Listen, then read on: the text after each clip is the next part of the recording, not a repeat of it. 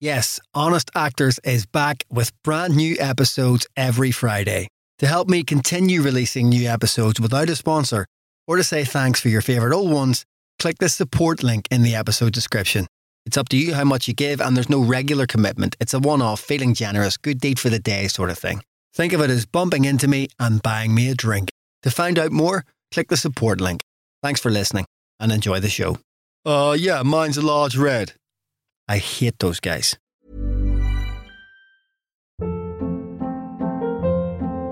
Hold up. What was that? Boring. No flavor. That was as bad as those leftovers you ate all week. Keke Palmer here, and it's time to say hello to something fresh and guilt-free. Hello Fresh. Jazz up dinner with pecan-crusted chicken or garlic butter shrimp scampi. Now that's music to my mouth. Hello Fresh. Let's get this dinner party started. Discover all the delicious possibilities at hellofresh.com.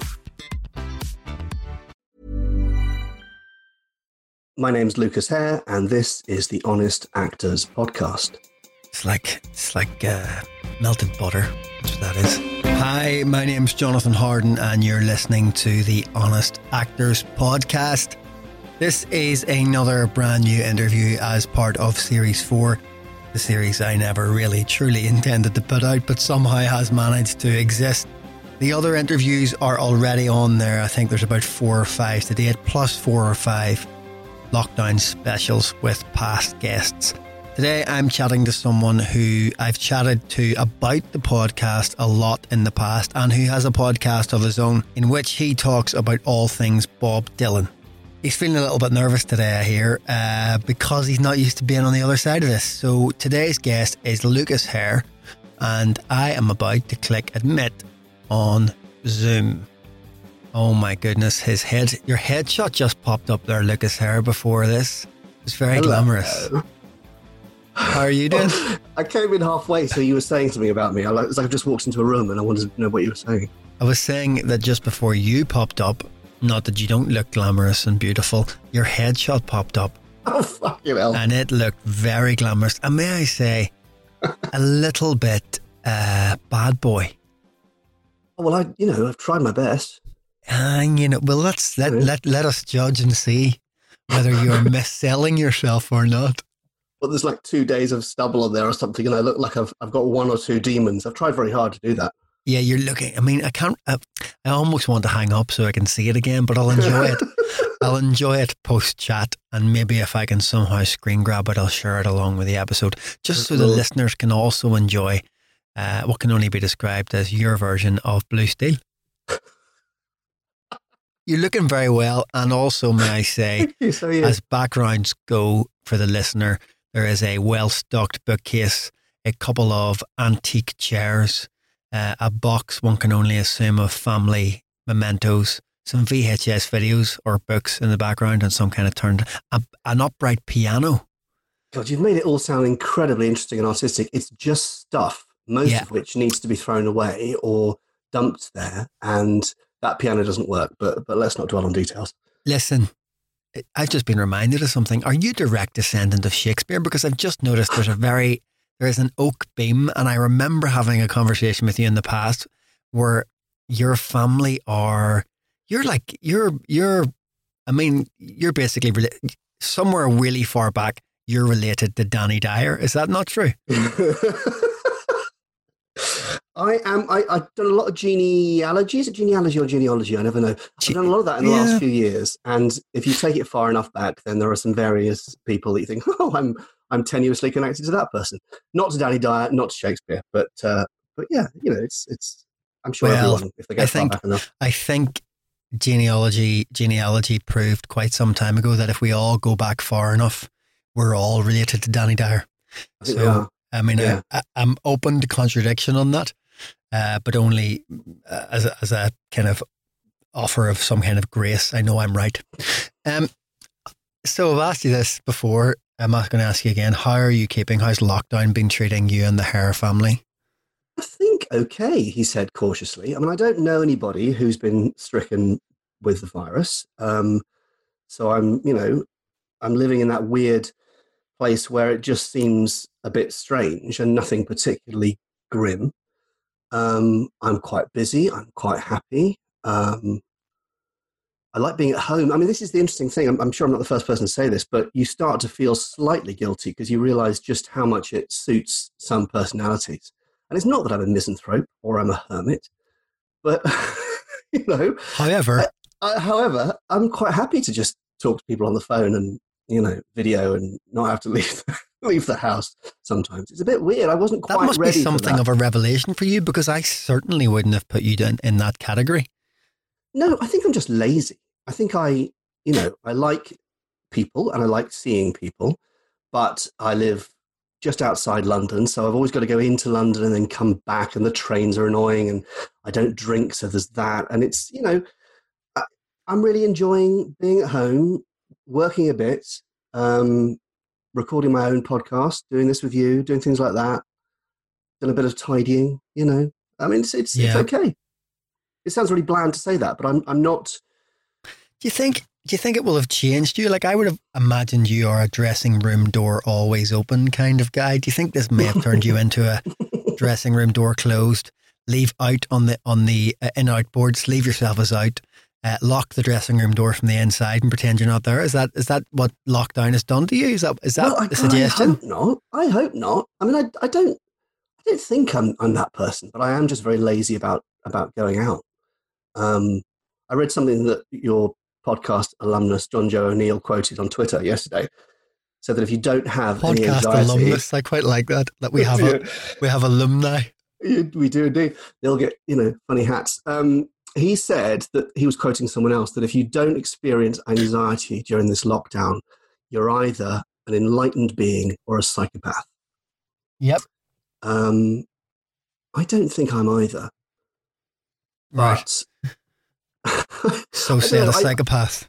I, well, I, suppose must be. I, am not as anxious about stuff as, as I should be, given the fact that the the trade we work in is burning to the ground as we speak, and you know there is quite possibly going to be very little salvage from it when we come do, back. You know the really sad thing about 2020 is you say something like the trade we work into is uh, working is burning to the ground, and I feel like oh god, I haven't checked Twitter today.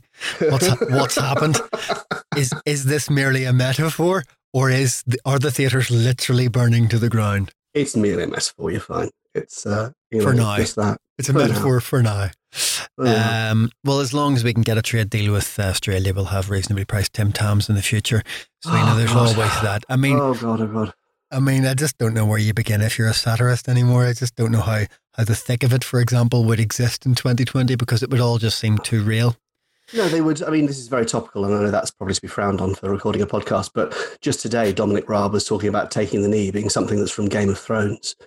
Now, if you wrote that, you might be accused of going a little bit far, mightn't you? you know what I mean? Yeah. I but, mean, yeah. You know, you've just, yeah. I don't know where to begin with topical stuff, which is why I generally try not to bother. I've been censoring the news um, which is a good and a bad thing. I feel I have an elevated sense of the danger of coronavirus because I'm in Northern Ireland and actually mm. there are less cases, but because I refuse to listen to local news because it just makes me furious. Yeah. I feel like I'm living in the northeast of England where apparently the R number is relatively high.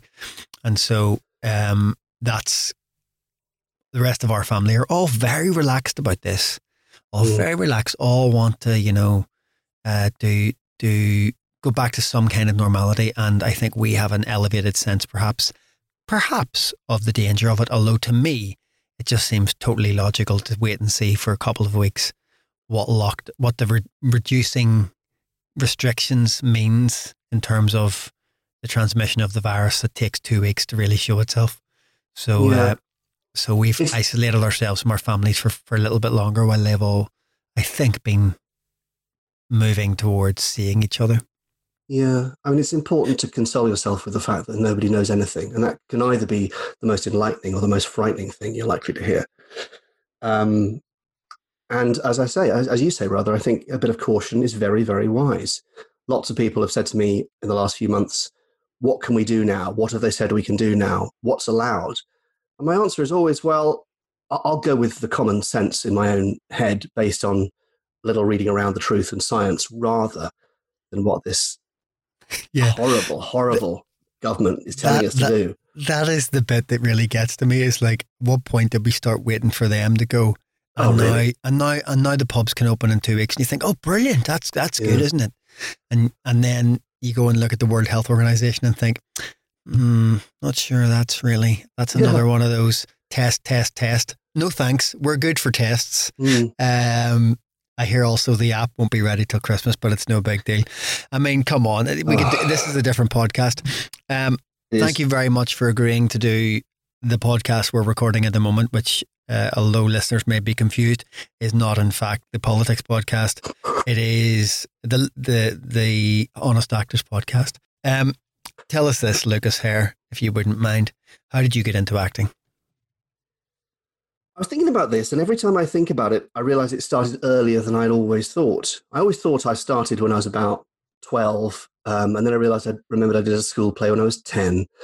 And then I remember the year before that, I tried to get involved, and they stuck me backstage. And then I remembered. The year before was- that, I won an Olivier yes, exactly. for my one man show. invented the theatre. The, I was, I think I was about seven or eight, and it was my first. God, it was my first term at boarding school. Yes, I was seven, and they were doing, I think, Tom Sawyer, and at some point, somebody used a knife, and I'd already opened, I'd already seen it, but I went to the teacher in charge the next day, and I said, um, "I've got a really good knife that you could use." and which is I don't know I've misremembered this because I'd quite clearly seen it already, and they didn't want to accept new props at that stage. But they said yes, please bring it in. That'd be exciting, and I did. Uh, bollocks! It can't have been. It can't have opened. It must have been a rehearsal or something. Anyway, I lent them my knife, and that was it was a plastic, you know, toy, and I just wanted to be part of it. And then a few years later, again, I said to someone in charge of the play, "Is there anything I can do?" And I'd left it far too late, and they said, "Well, you can just be backstage and and watch the lighting and sound guys and maybe learn a bit, but thank you for your interest, kind of thing. Uh, and then the next year they gave me the the, same lead, ever so- since. exactly. Um, yeah, and then I, I played the, the lead part in a play the next year, and I was, I was 12. So by the time I was 14, I thought, this would be fun if I could do this for a, for a living. So, listen, boarding school is a, is a whole other world to me. It's not something Mm. I I've, I don't think I I've ever had a discussion with any of my friends about going to boarding school. So I don't even know if many of my friends have. I Mm. knew you had, I think, but. Do you think that experience is any different in terms of like if you're the if you're a performing kid, if you're a kid who likes to make other people laugh, was that was that you? Or were you a shy retiring guy who got a chance once in a blue moon to go on stage and be somebody else? In all honesty, I think I was both. I think I was very shy and very inward, but occasionally I would find myself impersonating one of the teachers, and somebody would say, "Oh, you, she should do that," and that was the only time I felt confident. Um, and that goes right through to all of my teens when nobody feels confident about anything, and I was doing at least a play a term, if not two, because it was somewhere where I felt confident and, and surrounded by by teenage boys and girls. I, I didn't really. Um, And I those things like- interested. Those things, I guess, have more currency in a boarding context whenever you're not Yeah. going home, and so you have to find your place within the group. I guess, not just Yeah. during not just during class hours. And also, you know, it was a big fuck off private boarding school, so it had great facilities. So if you expressed interest in doing a play, there was no. I didn't study GCSE drama or, or A level drama. That wasn't available to me. If you wanted to do a play, you'd go up to the teacher in charge of the theatre and say, "Can I book the theatre to do this play? When's it free?" And they'd say, "Yeah, sure." That's Um, amazing. and, and then you'd get in there and the, the, the, the seating would be movable so you could have the stage wherever you wanted um, i mean that was ludicrously kind of privileged So this is really interesting to me because I was re-listening as it happens to Jonjo O'Neill because somebody tweeted about how much they'd enjoyed it. And usually if somebody tweets something like that, it makes me go, I've never listened to that episode Yeah. since I edited it together. And so you have a very strange sense because something in your brain can't remember which bits are in and which bits are out, Mm. apart from the really standout moments. And so I listened back to it and laughed a lot at the fact that I seemed like a school child and was very excited to be in a dressing room with Jonjo. Um, Yeah. And but one of the things that was interesting was we talked about the that one of the things that facilitated his becoming an actor was the fact there were zero expectations on him to be anything else. Mm. Now, I imagine if you go to, in your words, a fuck off, was it a fuck off boarding school, private that's school? the, that's that's the, the specific. That's uh, what it says on the for it. sign anyway, at the bottom of the very yeah. long lane. Yeah, Um, I guess the opposite. most people. I would imagine. I guess the opposite is true to you. Then I guess there was a level of expectation that was the school has a theatre, yes, but we don't Mhm. study theatre because probably, I mean, I'm making a level of assumption here. There's no academic value in it. Um, but but it's an extracurricular thing. Go ahead, enjoy it. We have a theatre with some movable seats, but no, under no circumstances imagine that this is something that you should pursue professionally. Is that a fair assumption, or if if I'm painting too yeah, to simplify the picture, what is the what is the kind of more rounded one? no, that is that is a fair assumption. I mean, I was studying English, history, and art A level, and the closer you get to adulthood and your teacher's expectations that you're going to be making some kind of decisions about this sort of thing fairly soon, you know that that that point gets closer and closer. And I remember going on to my art teacher and saying, actually, uh, you know, I know that I, I quite enjoy art and stuff, but I think I'm going to be an actor. And he looked incredibly disappointed. And that was another artistic calling, giving way to to acting. So I, the academic thing, um, I don't know. I mean, English. I enjoyed English A level so much because we were doing things like Shakespeare, frankly, and that seemed very connected and holistic and, and part of it all. Um, but most people who go to those kinds of schools go into banking or they go into the government or you know so there's that level of expectation So uh, and i didn't really want to be part of that at all so if that's the case, then did you have the support of your family? Like at what point? What age were you when you met that art teacher? uh 17 18 probably So so I imagine then either close to that, either before or after, you also had the, a similar conversation with your family. yeah And how how did that go? I mean, is that a bit of a, a to a lesser degree, obviously, is that a bit of a coming out to say, listen, that you've spent all this money, I went to this great Mhm. school, and and what I would really like to do is be one of sixty thousand unemployed actors in the UK. Funny now that you put it like that that makes that makes sense of their reactions um no i mean my you probably didn't her- phrase it like that. I mean, I No, certainly I wouldn't. I didn't. But how how very um, articulate of you to put it like that. It's absolutely true. Um, my dad, my parents got divorced when I was about ten, and my dad paid the school fees for as long as he could, and he'd also gone to a big fuck off English boarding private school, um, but had not really gone into anything particularly notable. But when I told him, he was very well, I would now say realistic. At the time, I, I thought he was probably being a bit negative in telling me that I should have something to fall back on, etc., etc. Whereas my mum, who was the youngest of four children, and always, always had to deal with the fact that she was the youngest and female, and therefore her opinion never counted for anything, said to me, "I will support you in whatever you do." And it wasn't until I actually started becoming an actor that I realised that she meant that. It's not just something parents say. Um, and they're both no longer alive. And I very much wish I could kind of show my mum some of the things that I've done since. She'd be she'd be chuffed a bit. Um, you know, And was there any history of it in your family? Was there a kind of a, I mean, not even to a professional level, was there a, a footlightsy kind of vibe to any of your uncles or aunts or, you know, that kind of, no. What I've got I've got a cousin um, called Rebecca who went to LAMDA, which is where I went to, and she was about ten years ahead of me. And so when I was getting interested in acting and drama school, I would ask her, uh, and she would give me little bits of advice. Um, did she ever advise you it. not, not to do it? oh yeah, yeah, absolutely. Did it, did it leave a mark? Did you even consider her advice at that point? No, because you know, if you're that age, you you know everything, don't you? And you think that you're going to be different, and you think that you're going to be famous or successful or both, and which is great. You know, why shouldn't young people think that? But now, from the vantage point of my late 40s, I can see how ridiculous that was.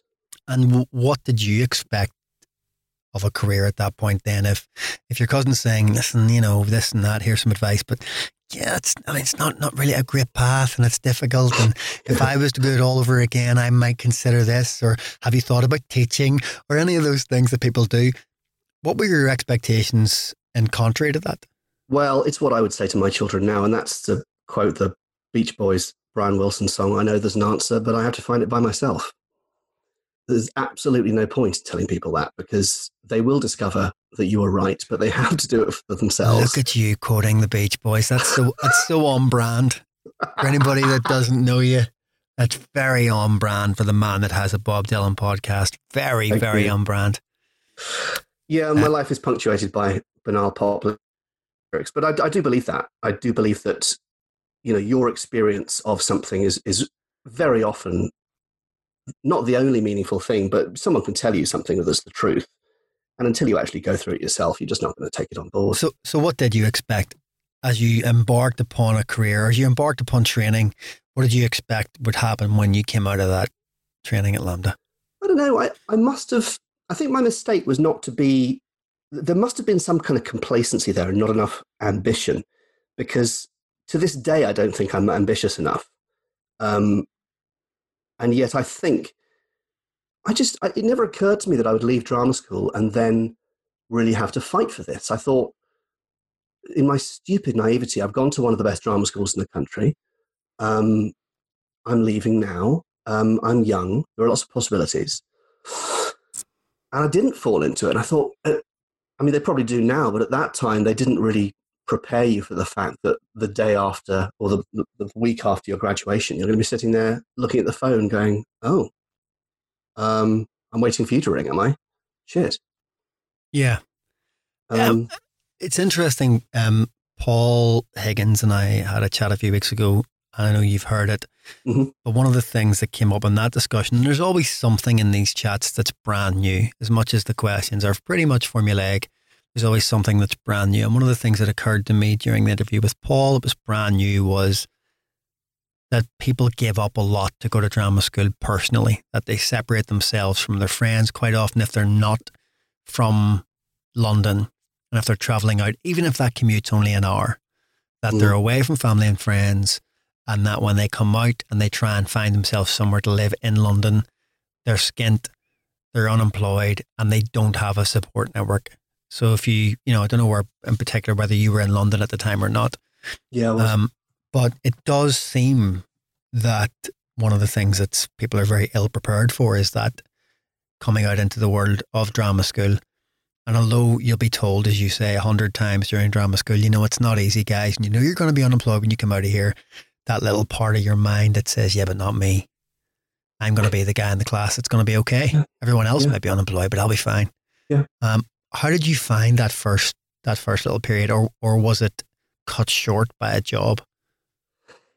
Well, I went up for an audition for something, and this was definitely within uh, two months or even a month of leaving LAMDA. And the guy who saw me said, You're not right for this, but I've got something else I'm thinking of. And it was not a good job. It was a fine first job, but it was a real come down. Um, so I did that. And then I did a play the following year, which again was a bit of a come down in terms of my expectations. Um, I was, you know, I was doing, I had a, a, pretty good part, but then I discovered the small print that I was also doing light stage management duties, which I had not realized I was meant to be doing. Then I found out I was being paid less, you know, as a result. And so that was a bit of a come down. And then I had about 11 months of unemployment. And those three experiences together were very, very sobering. And when I came out the other side, um, it's funny, you know, Colin Cook, who's head head of acting at LAMDA, said it's not a three year training, it's a seven year training. You, uh, it's just as, as, which is to say, you carry on learning for another, at least another four years after you leave. And it's something I think about all the time. Um, like driving, I suppose. You may pass your test, but you're still learning for those next few years how to drive at night, drive on motorways, drive in the rain, you know, all sorts of things that you hadn't been prepared for. and so that learning experience went on for a long time after I left drama school. And yeah, you discover a few things that that were a little less rose tinted than maybe you'd assumed. Okay, before we go down that uh, dark, winding path, uh, I think it's important to do some other honest actors podcasts, podcasts, podcast business. Too much Adam Buxton. Anyway, here we are. Yeah. Um, before we Dark- go into dark path, wasn't it? dark, no, before you're too keen for this dark and winding path. I want, I want dark content. You know, I need. I've, I've I I, need a good meaty part. This is tough. you, being you do stuck. need some dark content. We're going. Yeah. We're going to go dark. Don't worry. But before we do that, uh, there's the question of if you were to be defined by a single job or 2 Mhm. along the way, the kind of work you like to do, the kind of work you'd like to be known for, or something that just stands out as being important to you. What jobs might appear at the top of that list? And that's my usual kind of gently phrased get out clause for anybody who feels offended Yeah. when they go, fuck him, he didn't mention that show we did. Yeah, yeah, yeah. Well, there are two shows that I would say were very important to me, and I can, th- I think I can honestly say that neither of them had anything to do with the work I was doing in them. So I'm not proud of my work in them, but I, they were formative. Um, the first is, I guess, near the end of that seven-year period that we are talking about, late late '98. I was in a production of Twelfth Night at the Sheffield Crucible, directed by Michael Grandage, um, and I had two utterly inconsequential parts. But I learned, sorry, LAMDA, I learned how to do Shakespeare on that job, and it's never left me. Um, and I looked around me and I looked at the way that production was being done, and I thought, this is how you fucking do it. You know, it's, I remember Michael Grandage saying in rehearsal, he said, We've got something here. He said, It's, it's light on its feet. And I thought, that's an interesting phrase. And that's exactly what it was. It never, you know, crowbarred you over the head. It was incredibly deft. It was very enjoyable. And they had this thing in Sheffield that they, I think they still do. They certainly did in 98 called a pound preview, where they would just, all tickets would be a quid. And he said to us the night before, he said, no pressure, but this is what the show will, will die or, or live on is word on the street, depending on what's happened with this pound preview, because anyone comes. And if people on the streets of Sheffield like it, you're okay. And they did, because it was utterly accessible and it was never patronizing and it was never difficult. And it was just great fun. And there was some, I mean, to this day, I look at people like, I mean, Malcolm Sinclair played Malvolio. Um, I'm glad it was a comedy. I thought you were going to say, you know, played Hamlet there, and I was going to say, that, would- that, would be, that would be interesting. It would be It interesting. A light on his feet, Hamlet. Yeah, but God, it was good. It was, and I can say that because I was barely in it. Um, Eunice Stubbs was in it. Uh, Hermione Gulliford. It was just a wonderful, wonderful production. And uh, like I say, my opinion of Shakespeare and how it should be performed has not deviated from what I learned on that job over twenty years ago. Yeah. So you stop The learning. yeah, yeah. I mean, I just, I thought this is how you do it. This is this is absolutely how you do it. Um, the other one I would say would have to be by default because I've done 500 performances of it. Is the curious incident of the dog in the nighttime? I did a I did the national, the first English and Irish nas- national tour, and I did an, and then another six months or so in the West End a couple of years later. Um, and that was a very very important experience because here was a play that in 2014 15 had been done at the National two years previous, maybe no, yeah, two years previously, and had been in the West End, and it just made you think, well, surely everyone's seen this. This is this is done and dusted, right? No, um, it, not at all. And we were sat down at the beginning by Rufus Norris, and he said, "This is what the National Theatre is meant to be doing, which is being national. We're taking this stuff out around the country, and we're giving it to people that won't have had a chance to see it yet." And you realise when you're playing to 2,000 people a night in Liverpool or Aberdeen and the response in these places and what it means to people. It was just a fantastic lesson in how important theatre is. People, would, kids would come who'd never been to the theatre before, um, people who identified with the, the protagonist, um, who were on the autistic spectrum, would, would write letters and say, I'm bringing my family to see this next week so that they can understand me better. You know, he just really, really humbled you. Um, that was special. It's pretty two pretty good choices. It's almost like you thought about that in advance. Like it's like you you Well, prepared. There's somebody off screen I can just see holding up cards, Bob Dylan style. I know, I know, I know. Well, it's almost like you've been doing this podcast for five years and you ask the same questions every time. I mean, I, I So hold on, honestly, don't if interrupt really- me. I was looking at my questions. One second. What's the one project you're most proud of based on that one? Yeah, Do yeah. you enjoy auditions? Do you agonize over them afterwards? Which one do you want? The do I enjoy auditions? Um, I thought about this, and uh, sometimes is the answer. I, I I've thought about this a lot, and they are awful sometimes. But if they're worth it, if if you genuinely feel like you've had a chance to show a little bit of yourself and then build the relationship that comes afterwards from that first brick, then I think that was that was wonderful. I I Yeah. once I buy that. I, I did my worst audition was, and I only mention this because I just was recently reminded of it because another actor went through exactly the same thing um, for the same production, and it was a fairly high profile. Oh, honestly, it was a fairly high profile production at a very high profile place with a very high profile director, and so Ah. I'd prepared a couple of scenes, a couple of parts, and I got there, and we did that chatting thing with the director, you know, which you always think is just breaking the ice, but you know, really, you're as nervous about that as you are about anything. And we did that, and that seems to be going fine. And then he said, um, "Anyway, um, you probably will have heard I don't, uh, I don't get actors to read as a rule, so uh, thanks for coming in."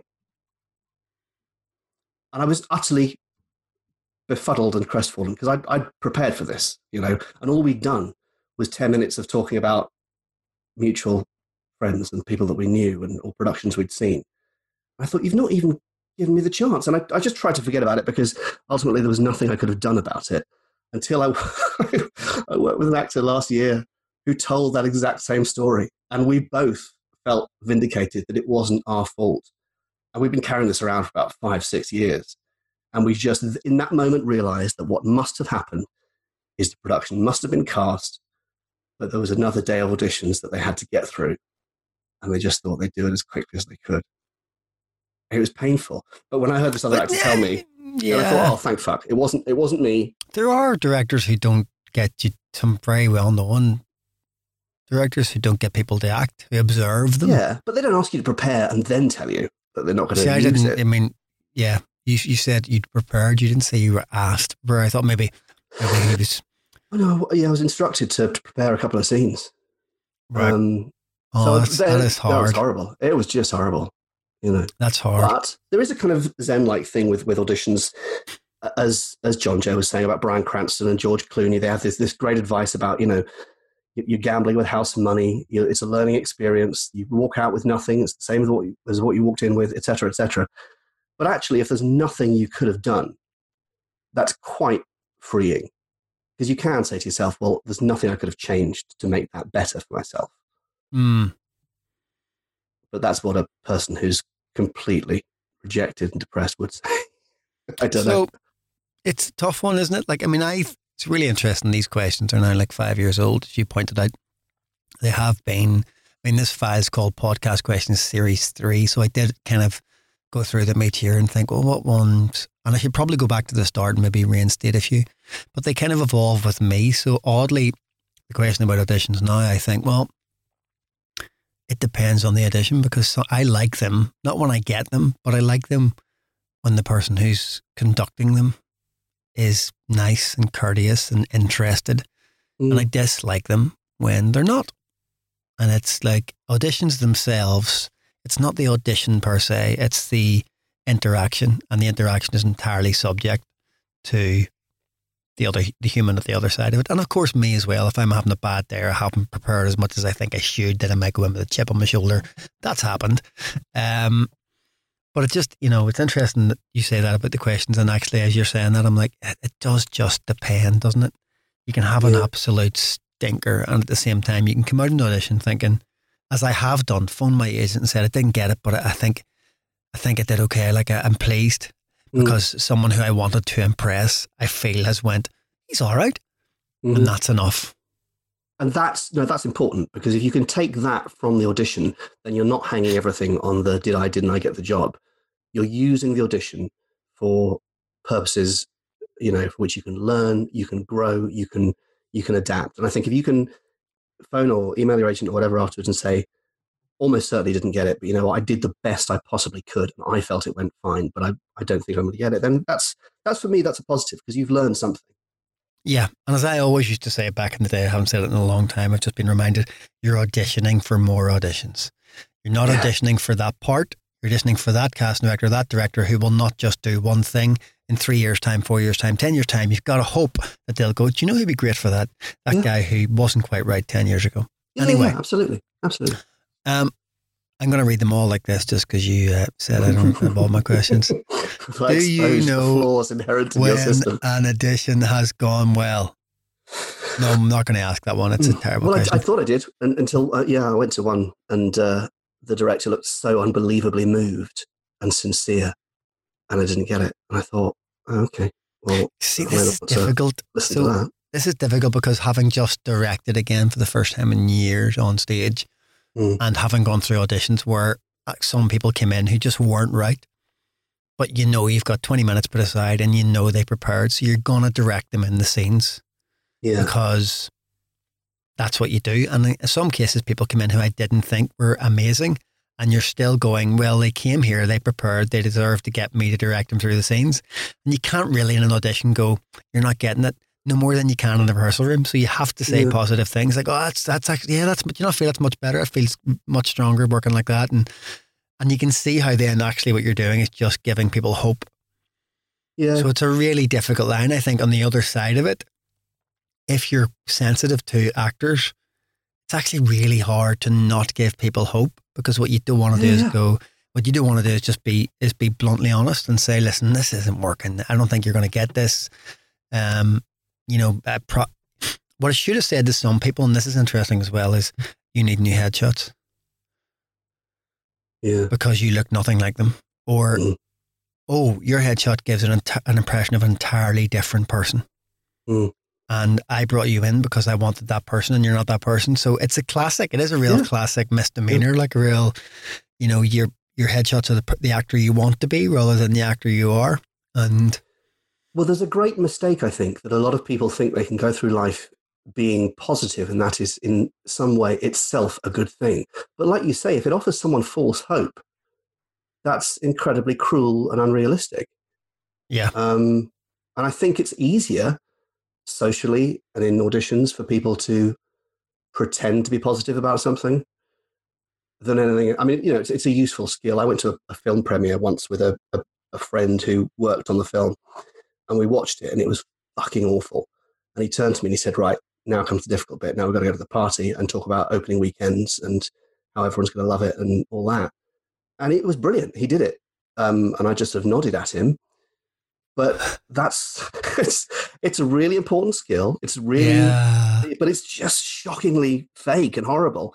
And in an audition situation, to give, as you say, give an actor the hope that they think they did it right, just so that you stay positive, whatever that means, is is cruel. I don't know, man.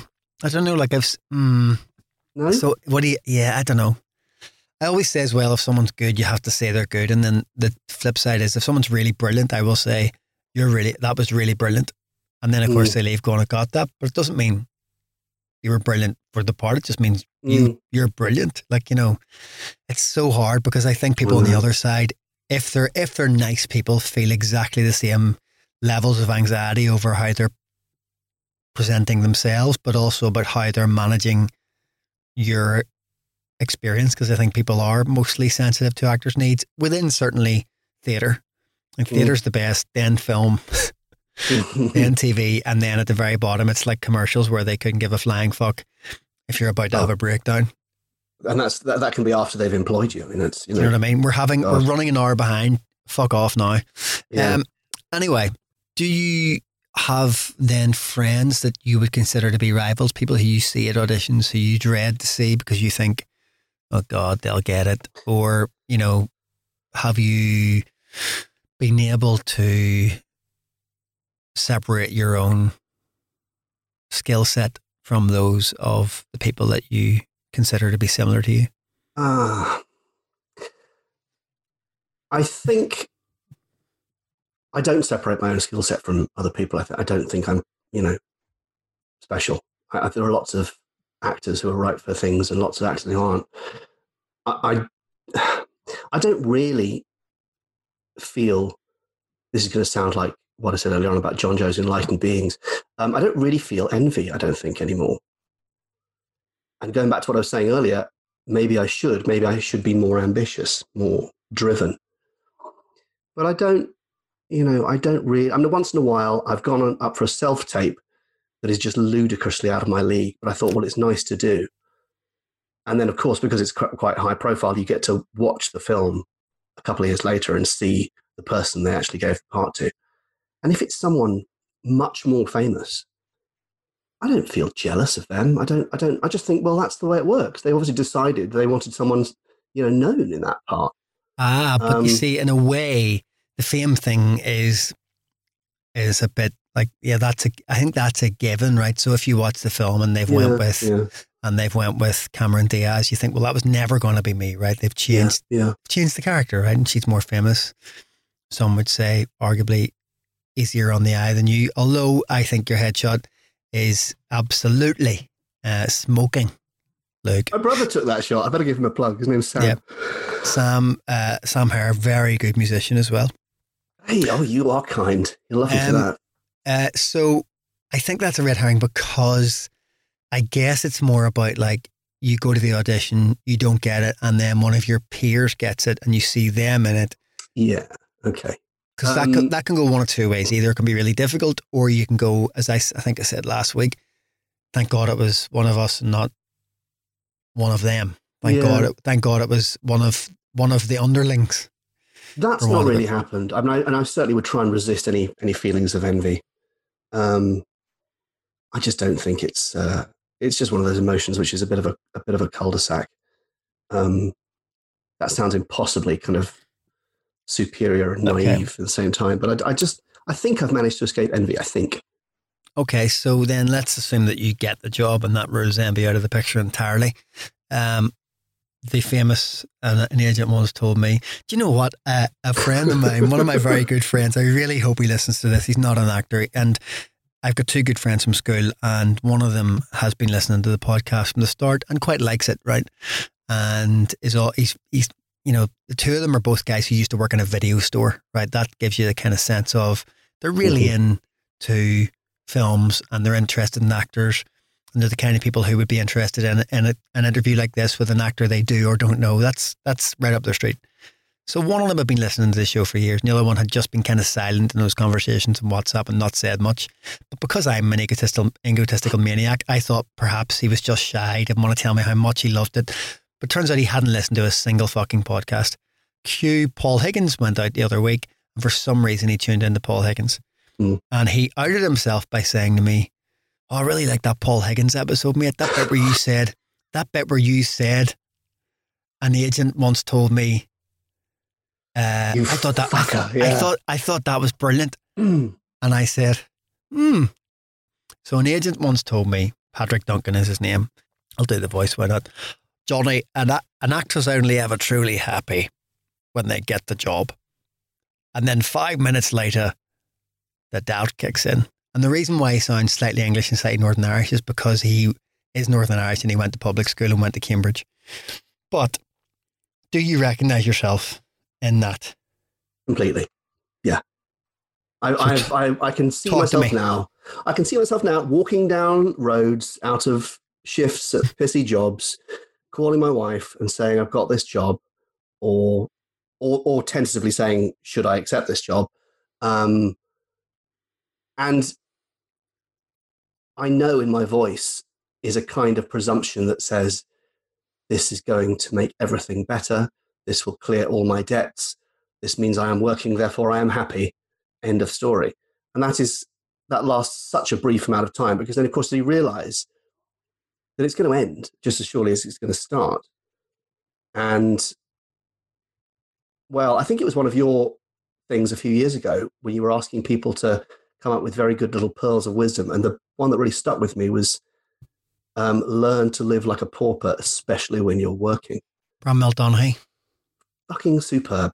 Yeah, I mean, that, that's never left me because what you've got to do when you get that job, instead of you know having the downward slope of then realizing that it's going to end and you're going to be you know hurtled back into horrible job and crushing debt, is just treat it as another bit of unemployment, but with but one you're working in, I suppose. Mhm. If you stop treating it like a like a like a fix, then maybe your expectations won't be so. the great thing about that, that was Bramwell, a friend of mine had said that, who again, I should probably get on the show, he's brilliant. But Bramwell had said that, and it just made sense to me because it's a way of managing the peak. So what you don't have is a peak that is, I'm working, aren't I great? And a Mm. peak that is, I'm going out and spending money and going for dinner and buying things and all the rest of it. Not necessarily that you're flush with cash, but that you have a bit more disposable income and you're going out and spending it. And in actual fact, if you allow the job to be its own peak, Yeah. and there's and there are no surrounded surrounding kind of associated peaks of going out and getting you know absolutely hammered or all that stuff that people do whenever they're working then when you're not working you might be able to afford to go and do the things you need to do to lift you out of that post work mental lull doldrums depression um, and it is brilliant i am incapable of however of actually doing it because really wh- really when tough. I'm working, I just want to celebrate the fact that I'm working. And so I always think about that thing. Funny enough, I've always thought about that as well.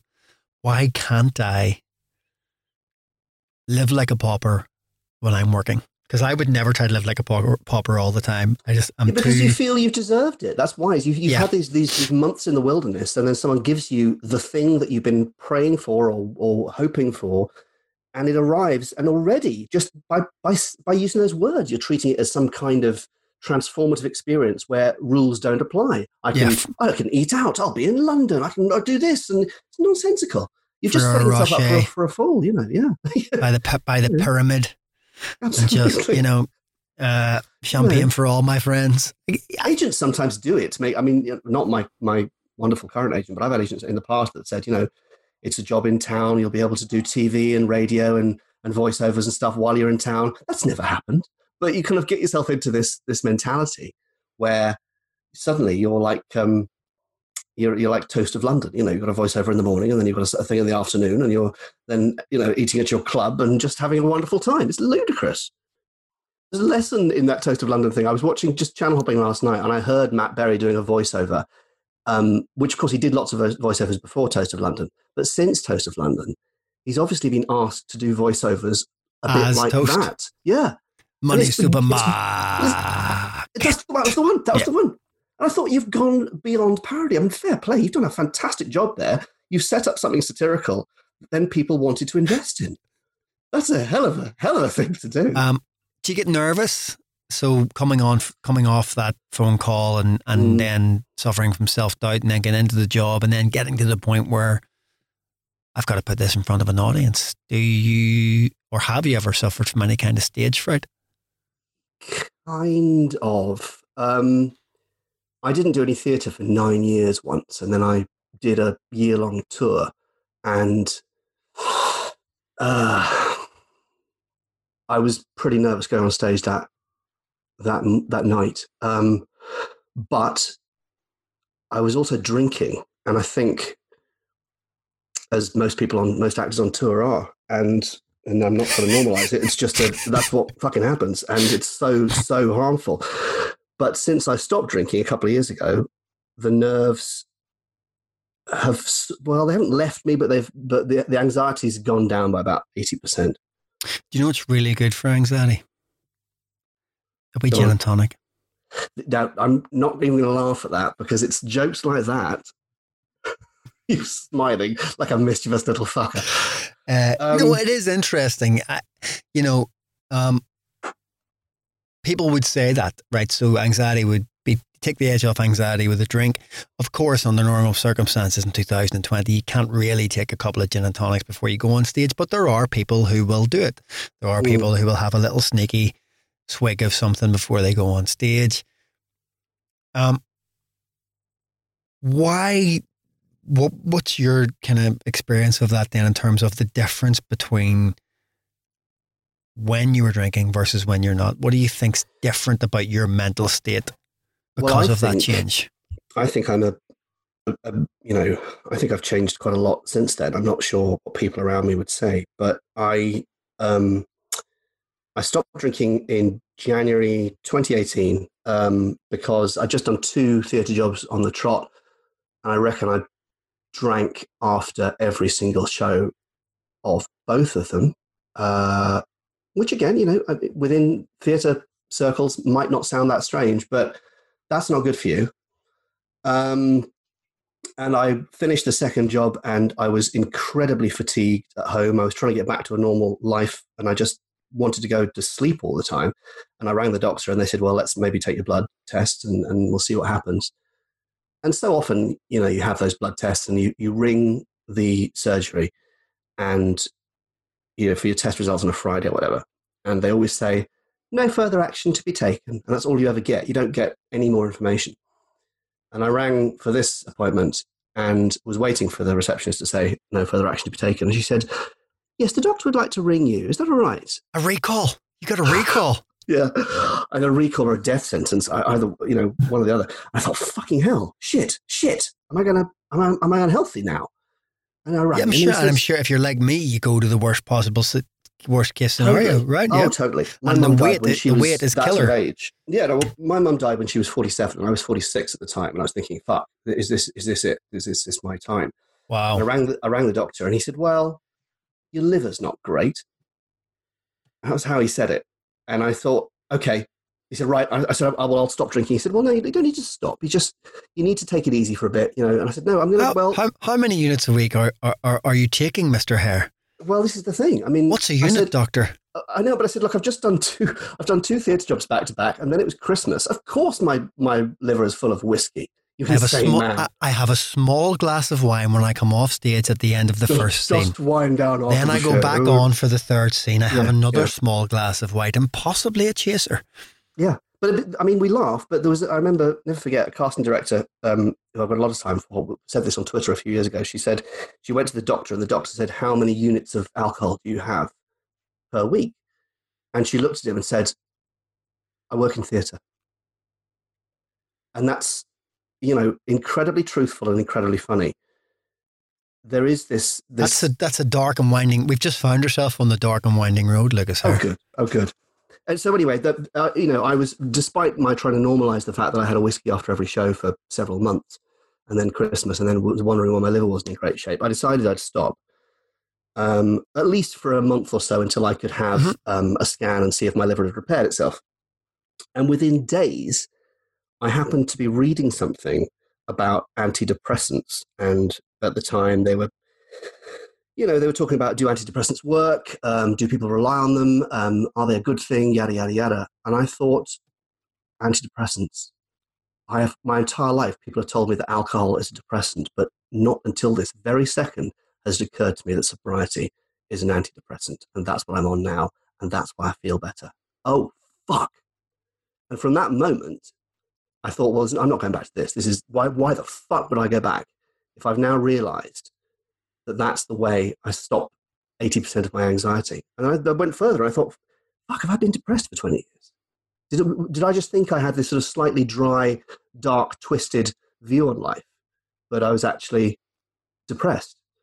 Um, and it, for me, I, I don't think alcohol is necessarily the cause of that, but it is petrol on a fire, in my experience. And it just, I, I think it's important within it's, it was important for me to say that this is my experience. This is not the answer, but it's my answer. And I think within the context of actors, um, many of whom drink a lot and many of whom suffer from anxiety about where their next job is coming from, it might be something worth flagging. Um, Yeah. That's why I don't get as nervous as I used to. That said, I do need a little bit of adrenaline before I go on. Otherwise, that's just awful, as I'm sure you, you agree. Um, you want to have a little bit of a butterfly. So just run around the foyer in the nip, or what do you do? yeah, I don't know. I don't know. I, normally it works. Normally the, the, the sound of the audience or whatever will be enough to kind of give Yeah. me that little bit of a buzz. Yeah. But I'm not terrified anymore, which is a good thing.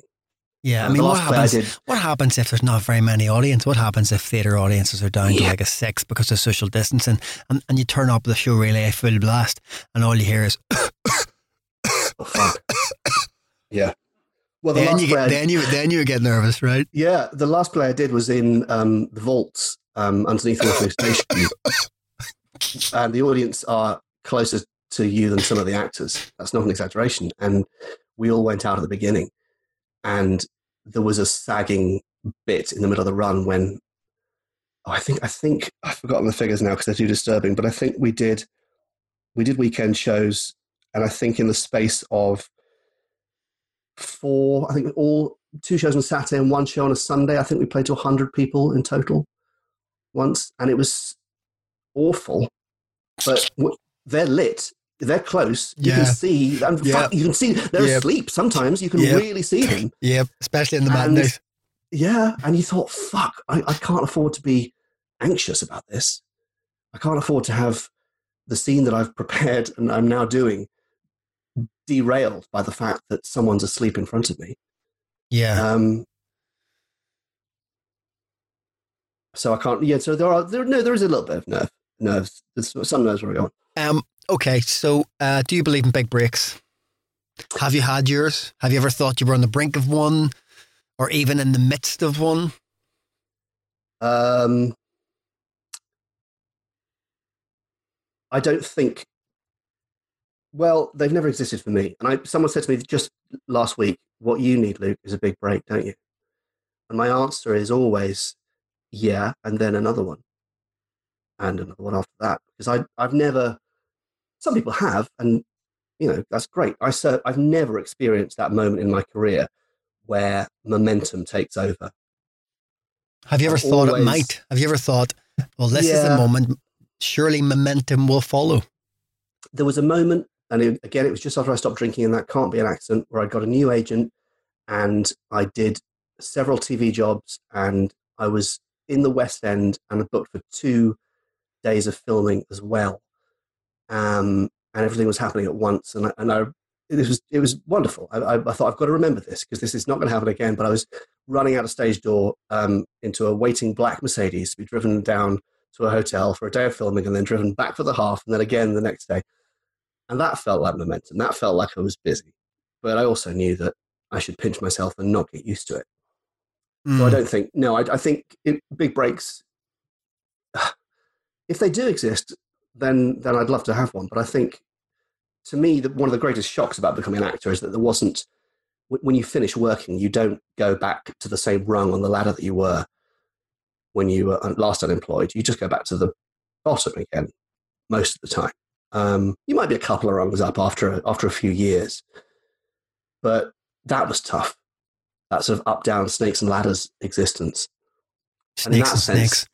Yeah, in, exactly. And in that sense, you need a you need more than one big break. That's for sure. What's the longest you've gone without work? You mentioned eleven months earlier, um, without, and you mentioned nine years without doing theatre. Yeah, those were those are the two big ones. The eleven months was a shock because I was only a year or so out of drama school. The nine years of theatre was sort of my own doing in that uh, I went to do a play in the late nineties in Hull, a Hull truck, and um, my daughter was very young at the time, and that was the time when I just after that twelfth night, actually about a year later, that was the time when I realised just how destructive to a young child's life that kind of uh, lifestyle was. So I said to my agent, look, could we maybe just take it easy on the theatre in faraway cities just for a bit, um, and just to, just until she's a bit older. Um, and as a parent, that was the best thing I could have done. As, an actor, it was the worst thing I could have done because then nothing really happened for a long, long time. But it meant I, you know, I had time. There was there were a couple of jobs in there, a couple of filming jobs, which are still entertaining to talk about to this day. But uh, basically, I was around to bring up my son when he was born, um, and you know, I, I, went to university and uh, did a degree and contemplated that maybe this wasn't the best thing in the world to be doing. Um, and that was a long time. And then and then after then when that nine years of theatre without theatre came to an end, and I started doing it again, then I was pretty busy. Um, not always in great jobs, but always usefully well interesting jobs anyway. Has being unemployed gotten easier with time in terms of how it affects your mood or um, Yeah. sp- thinking specifically emotionally and mentally rather than economically? It must have because, yeah, it must have because I finished this play at the Vaults last November, and then it was pretty quiet for the rest of the winter. And then I remember on the, like the second of March, auditions started coming in, and I thought, thank fuck, it's spring, new beginning, you know. And by the end of March, of course, we were in lockdown, and that was that. Um, and I'm perversely okay in my head at the moment, so it must have got easier. But I think, again, something which they didn't teach at drama school then, and I'm sure they do now, is preparing people for the fact that they should really have to seek another job as well. And that's not a cop out. And it's not a, well, it might be a compromise, but it's also a necessity. Um, if you've got something else in your life other than just hopes, I think I think the drama schools are starting to do this thing, and I think it's really positive change, but also it doesn't quite get to where you're talking about, which is drama schools do this thing about from my, my chats that I've had about making your own work being important. But of course, we Mm. all know that making your own work doesn't necessarily mean making your own money. And that quite often it can mean the opposite. You can end up not being able to work your part time job for a period if you're really flat out with rehearsals or developing something or Mm. doing shows in a above a pub or in a small theatre for very little. That actually it's great if making your own work leads to you being artists in residence and at, you know, a nice big venue. But actually it's another kind of false promise, isn't it? Make you gotta make your own work. It's make your own work to be spotted, I guess, would be the ultimate would be the kind of more realistic so somebody else will Mm. hire you. But it doesn't really get to what you're saying, which is that accepting that as part of this career is the is is the acceptance that it's not a career in traditional way. It's not Yeah. a career. It's not a career where, you know, if you find yourself stacking shelves in Sainsbury's, that um, that that's somehow a failure. Yeah, it's not a failure. It's just you've got to find something to mentally and financially keep things ticking over. Otherwise, Mental things know- really important. Yeah, yeah. I think- I mean, I, I- yeah. The People job's gotta be underestimate the importance of that as well, don't they? Yeah, it's got to be something you find, if if not creative, then at least ethically satisfying. Um, I mean, I I Or been or really really fucking brilliantly paid would also do. yeah, all that. Yeah, I mean, I remember you know posting leaflets through through letterboxes as I was coming to the end of uh, a stint at the National Theatre, and I thought this is fucking ridiculous. But I used to um, love that contradiction. Though. When that contradiction played out to its best, I used to love it. When we were Hmm. in the national, um, you know, going and doing like labouring stuff. Yeah. And with a big beard and a shaved head. Oh, what's what's the story of the beard? Like, oh, I'm on a show on the national. And they'd be like, yeah, whatever, dickhead. And you're like, no, I am. I'm Yeah. an actor. And they're like, yeah, whatever, dickhead. And I used to love that kind of, that you're doing what you do, what you love doing, but it, it, it includes doing a little bit of the things that you don't. And doesn't that, that say an awful lot about people's perceptions that if you're working at the National Theatre, you can't possibly have the need to do anything else? It's like if you say to someone you're on, you're going on a tour and they say, "Oh, is it, do, do all the hotels get boring? Do they?" Like, you think you stay in hotels? Are you fucking kidding? It's digs, and I've got to arrange it weeks in advance, and it's horrible, Yeah. you know. But okay, you think it's hotels? That's fine. I'm not going to disavow you of that, you know, absolutely. Um, so, have you acquired any specific ways, not drinking aside, of Mm. coping with rejection and unemployment and the economic uncertainties? I don't know. I mean, I. God, that's difficult. I think rejection, if you can turn it around and somehow understand the bigger picture, that it's not just about you, maybe there is someone else who's better for the part. You know, that's tough. But of course, we think we're always the best people for the role, but we might not be. Um, it's difficult to hang on to those, or not hang on to them, I should say. Um, so I don't know if I've dealt with that, but I, but I do think the problem is the compromise that I've made is that in order to cope with that better, I have probably become less ambitious. It's that old, is it Pete Postlethwaite who said, you know, the, the key thing to acting is don't want it. Yeah. Which actually I don't, because I've got to that point as well where I've, I don't, I'm not sure I've stopped caring, but I certainly tell myself that Yeah. regularly.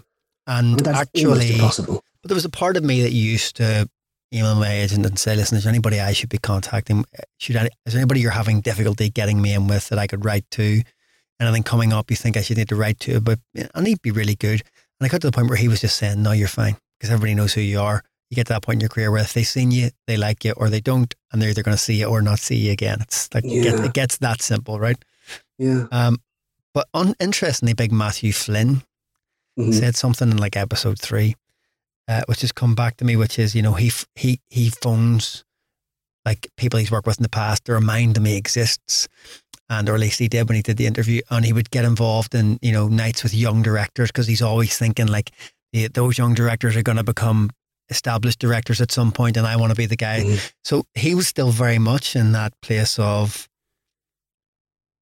finding, co- connecting, building relationships. And I haven't done that for years. I've quite happily been lazy with the excuse that I don't really care.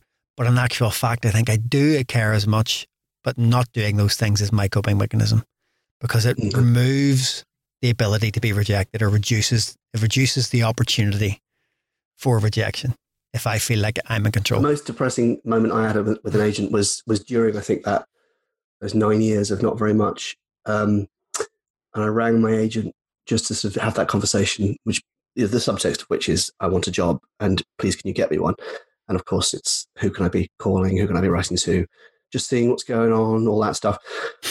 Um, and you know had had the conversation. It was it was toe curly in the extreme. Put the phone down.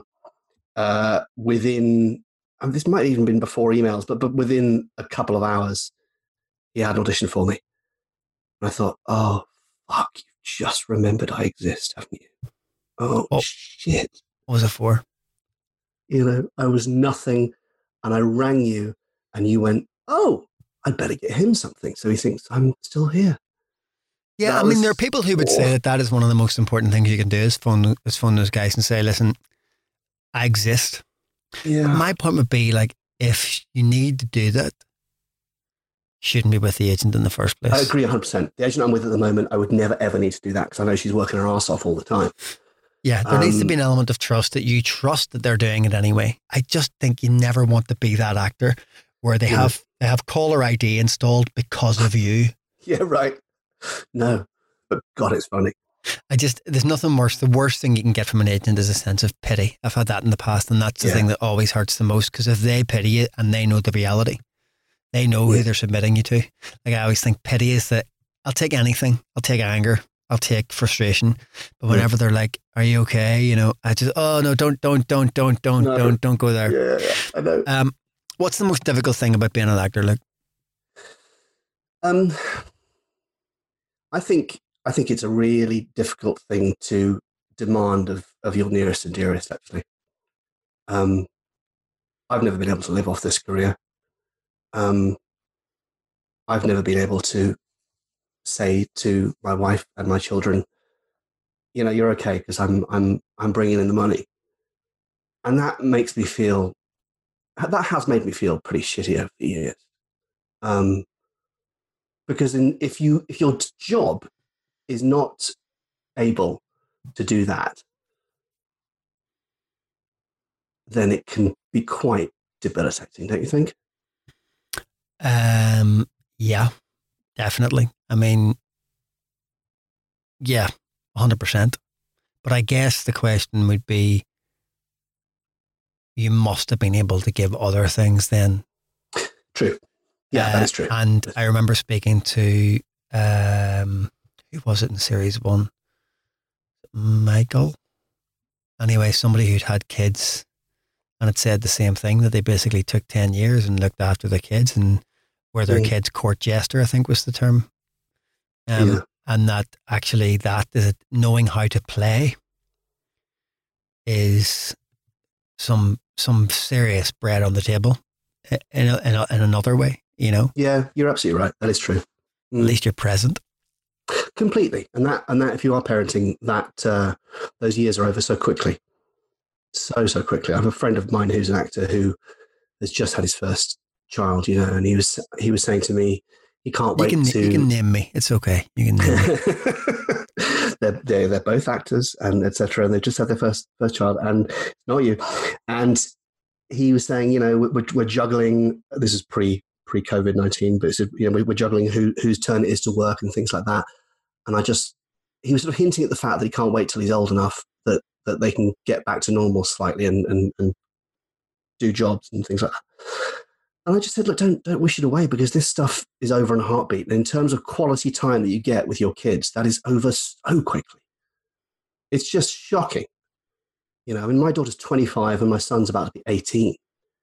That means I won't have any children anymore. They'll both be adults. And that, that seems to have been over very, very quickly. And I was talking to my daughter about this the other day, and she said, How, how, how, how quick? Like very quickly? Well, it's Like really quickly? Really quickly? Yeah. I mean, chronologically, of course, it's it's a set amount of years, Oh, but it feels quick. And the sooner I go to bed tonight, the sooner it'll be over. Is that what you're saying? depends on the substances you're imbuing. I don't know. I mean, my daughter was saying to me the other day that, you know, I was not particularly present for a part of her childhood, and then I was, and she was. She wasn't saying it critically. She was, you know, she was saying I was so much more present, but by by that she meant that there was a point that I wasn't. And that this career can do that, you know, it can just it can suck the presence of you in someone else's life out. I mean, those year long tours are the tough ones. I've done a couple of them, and that is that's a huge, huge thing to ask of the other people in your life. Um, I remember that at the time, yeah, watching that from the outside, and you'd done a little project online with your map, oh yeah, kind of for right. your daughter, for your son to follow. that's right, that's right. God, But that, know, you, that but that you were at least making the effort, I guess. yeah, Right? that was me trying to trying to show him, look, look what Daddy's doing. This is exciting. I'm going here, and then I'm going there, and you know, and he was uh, he was 13 or so at the time. He was he was quite interested. Um, plus, he he for a brief moment wanted to be an actor, and so he that was all quite entertaining. But I was getting some good work as well. Yeah, I know, really. Yeah, God, you remember? Yeah. Um, but the one before that, he was seven, and I really thought, "Fuck, what am I doing?" I mean, to bring this back to where we came in, seven's the age that I went off to boarding school, and when I tell Mm. people that, they go, "Fuck, that was young. That's that's not right." And I'm thinking, well, it's also the age that I said to my son, "I'm going on a year long tour around the country. Um, I've been around every day for you for seven years, and I'm still your dad, but I need to work."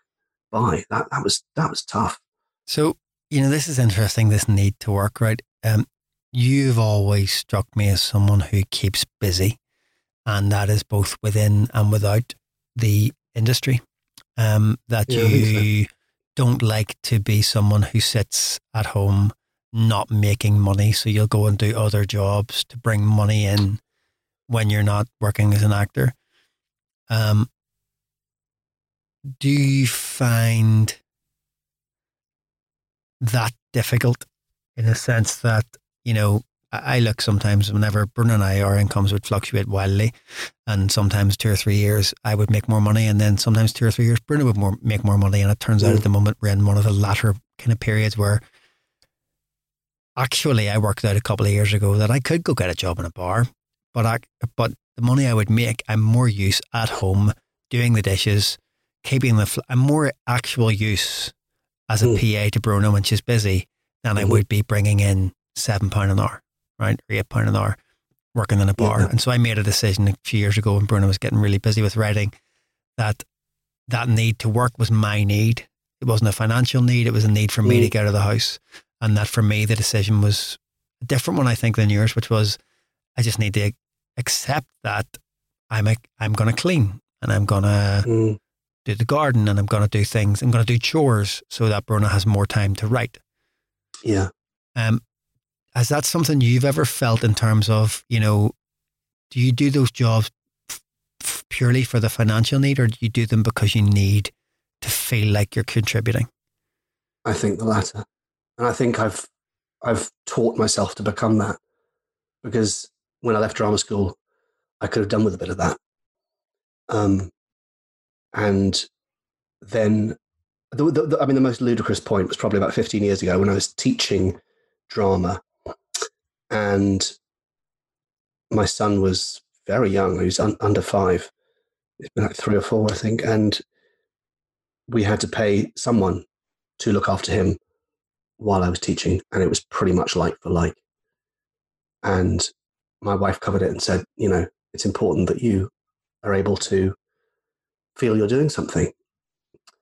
Um, but that was, as you say, that was more about my need to not feel guilty that I was bringing something in or being active than any kind of sensible notion of economic balance because there wasn't any. It was ridiculous. So, you, as you say, I would have been probably much better just staying at home and, and looking after him myself.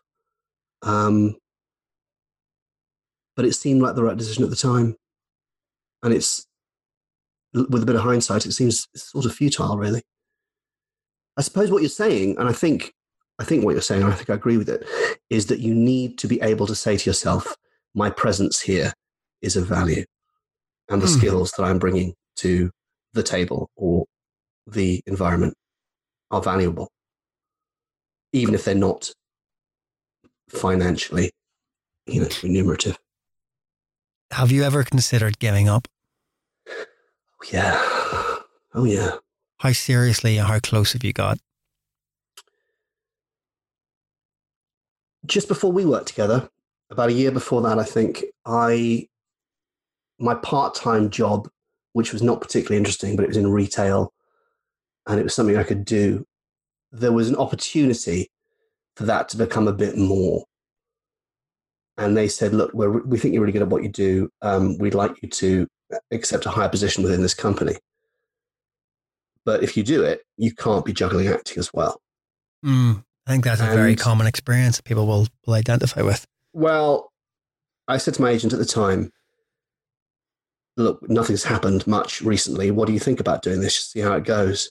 And we agreed, I think it was two or three months where they wouldn't actually call me, or they wouldn't actively put me up for anything. Um, if something came in uh, with an offer or something, then then we'd worry about that if it happened. But I would work, you know, and that was the f- the only time I've ever done a Monday to Friday job.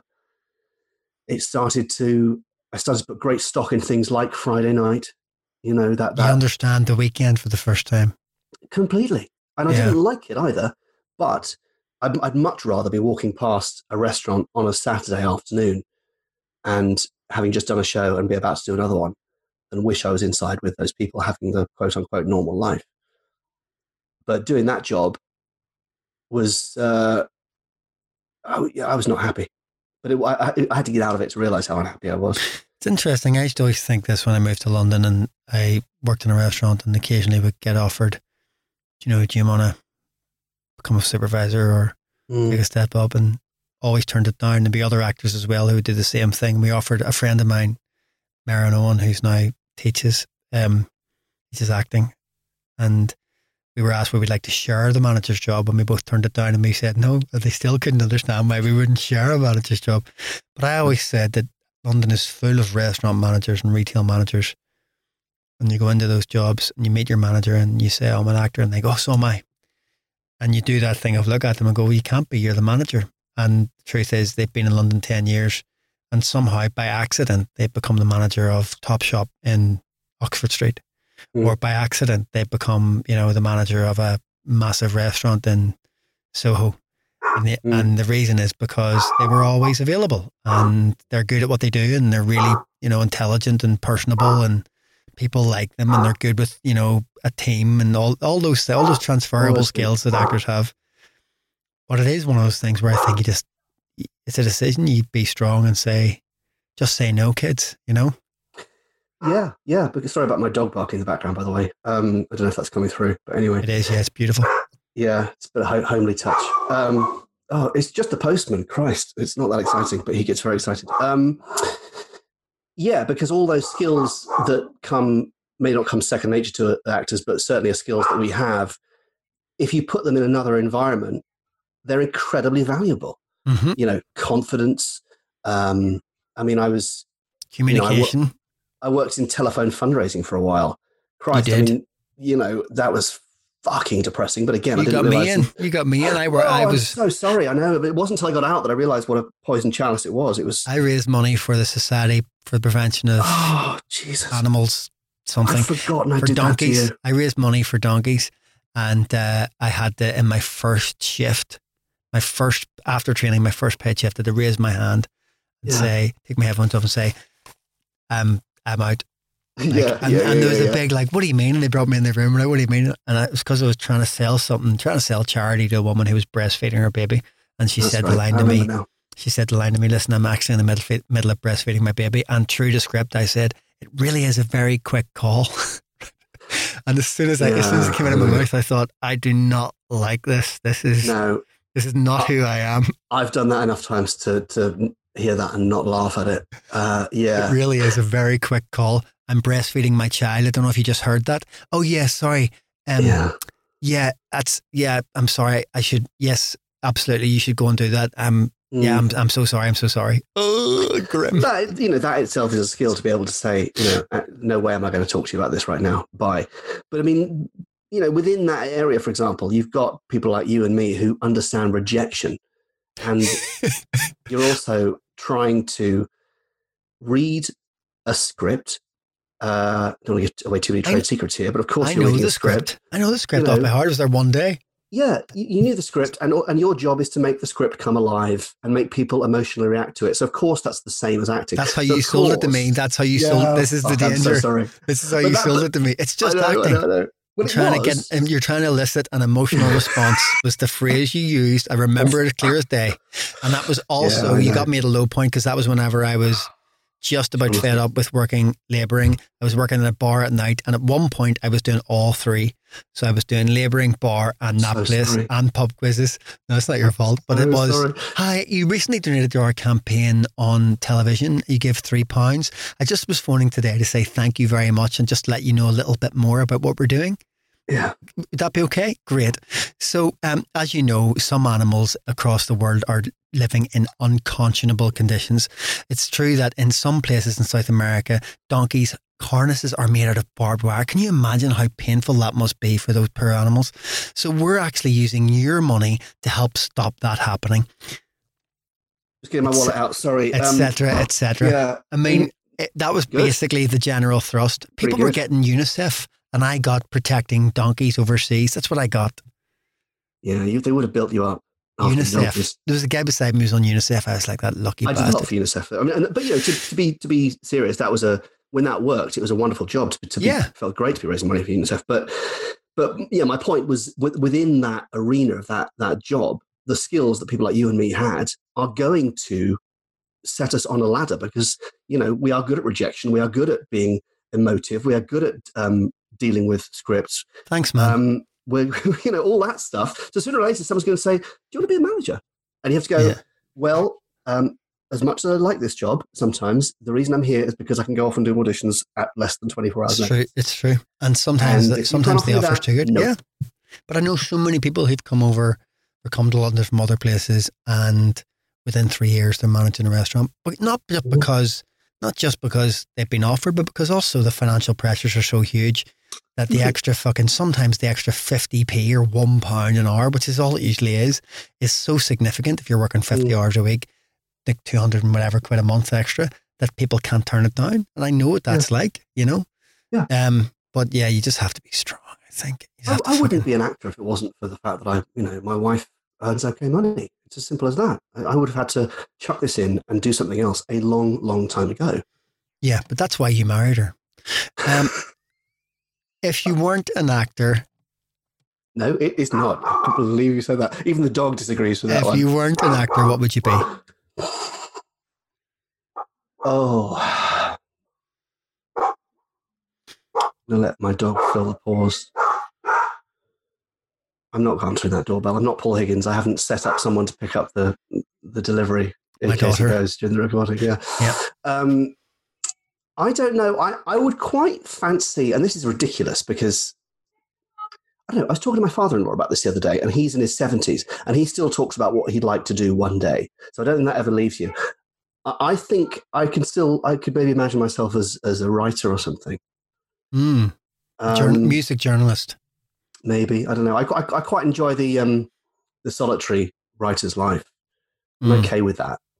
Um, but that's just a. See, you It's have yourself down as this misanthrope, and I, it's not what I remember at all. I remember, I remember a man at the front of the queue to to complete a jigsaw, communal jigsaw. I, re- I remember a man whose curtain Well- was also was was always open.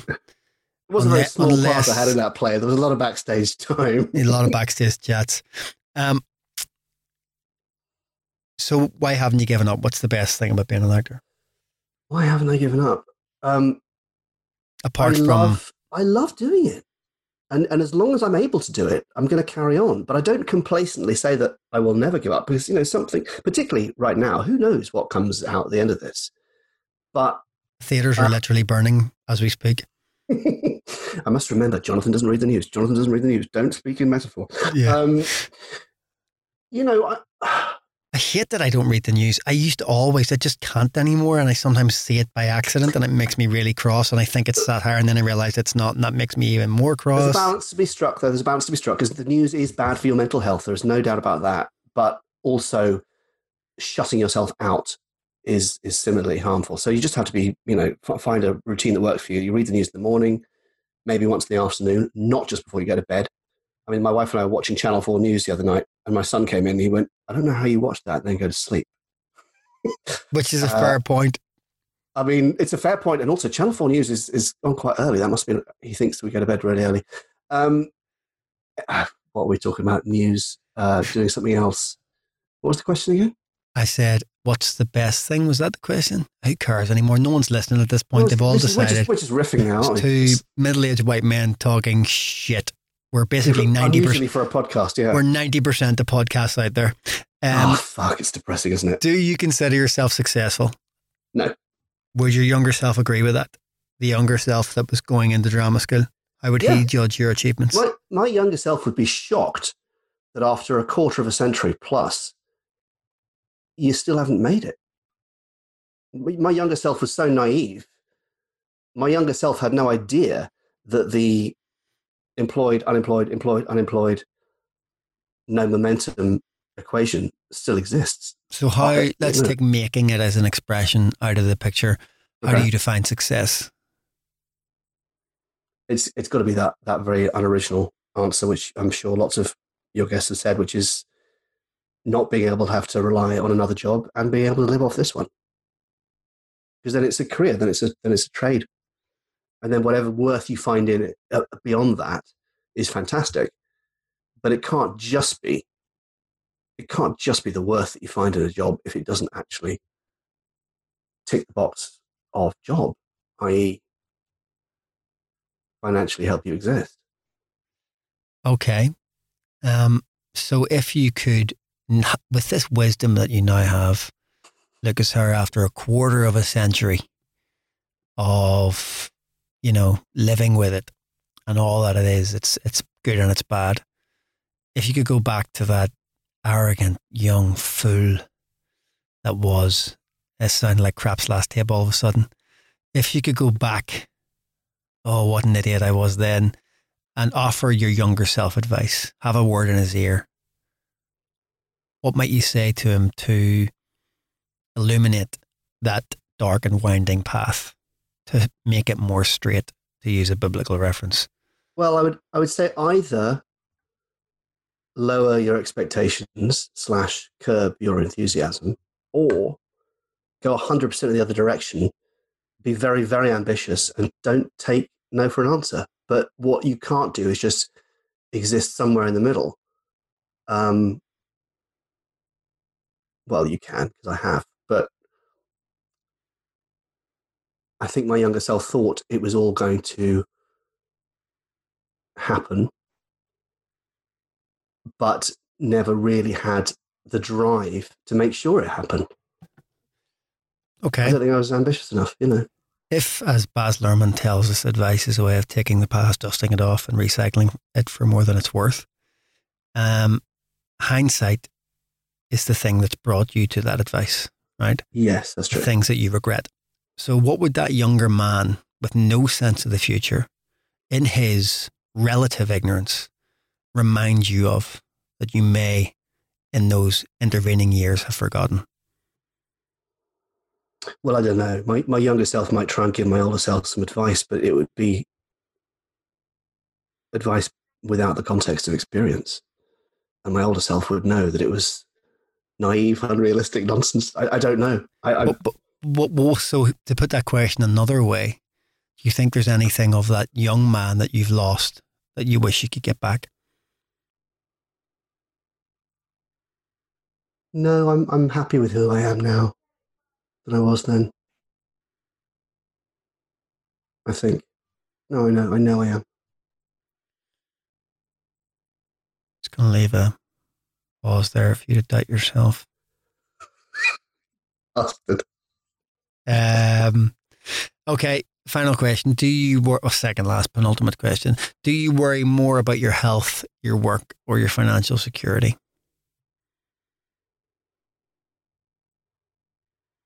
I think health now. Um,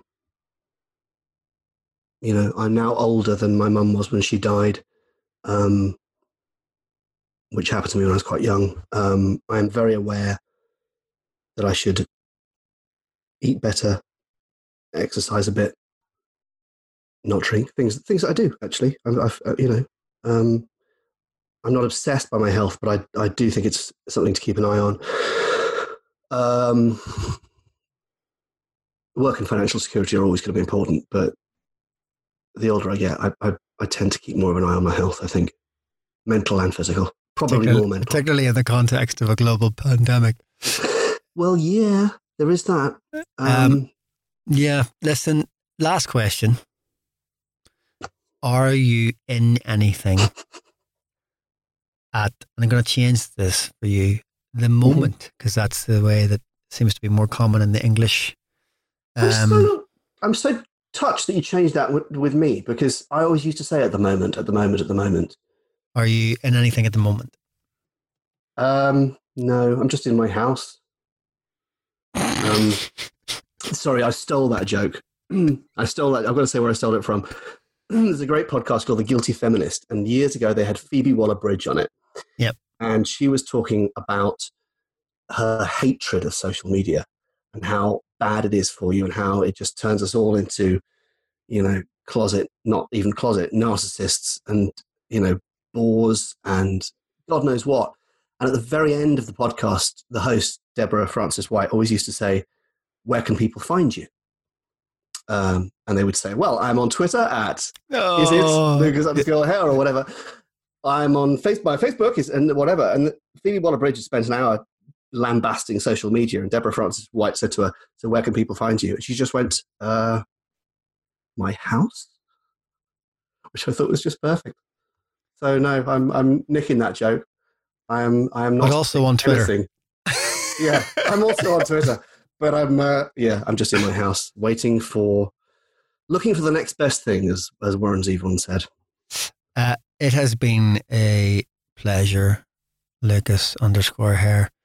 I don't no, even that's know the that. old one. I'm not on that Uh, anymore. I've it is- deleted it- that. It has been a pleasure, Lucas. Um, long overdue. Thank you very much for your time and your honesty. And um, I hope, I hope it's maybe reminded you of some things that you might have forgotten about. But my sense is that you have um, been writing your autobiography because your answers were so eloquent uh, that you couldn't possibly have been thinking on your feet. There's definitely some prompt cards being involved here. There's somebody standing. There's somebody standing. I had to do some preparation. I was fucking terrified. I was so nervous. The minute I said yes, I thought, oh shit. Because podcasts Yeah, well, are I really just dropped easy. you in it. You see, it just really dropped you in it. Well, but Um, podcasts are easy if you're the host, but if you're the guest, it's all about you. Then that- that's quite that's quite a pressure. But you made it very pleasurable, and thank you. It's been, a, been an honour to to partake. It's been an honour. Um, the honour, sir, has been all mine. That was the Honest Actors podcast with Jonathan Harden and Lucas Hare. That was See? so perfect. I wanted to See? laugh in the middle of that. I thought, no, you use this shit. This is good. No, I just, I mean, you know, uh, hold on, where is it? Next time on Honest Actors.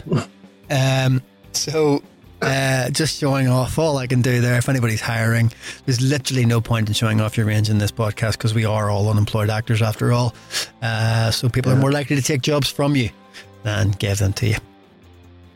Is that true? I don't know. Uh, so that was Lucas Hare talking about two weeks ago. I obviously didn't put that out as quickly as I'd like to because of various other things that had got in the way of that. So thanks again to Luke for doing it and apologies to him for the delay in getting it out. I said on the Thursday night that we recorded that that it was going to go out the following day and that's two weeks ago. So things didn't quite go to plan.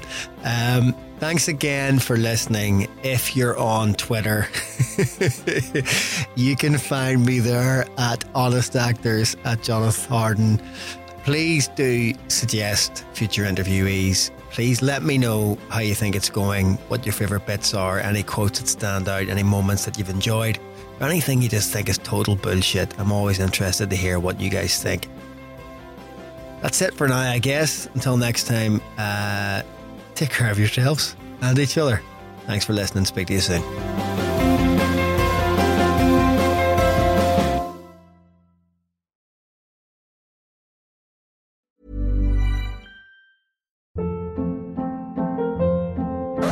Hold up. What was that? Boring. No flavor. That was as bad as those leftovers you ate all week. Keke Palmer here, and it's time to say hello to something fresh and guilt-free. Hello Fresh. Jazz up dinner with pecan-crusted chicken or garlic butter shrimp scampi. Now that's music to my mouth. Hello Fresh. Let's get this dinner party started. Discover all the delicious possibilities at hellofresh.com.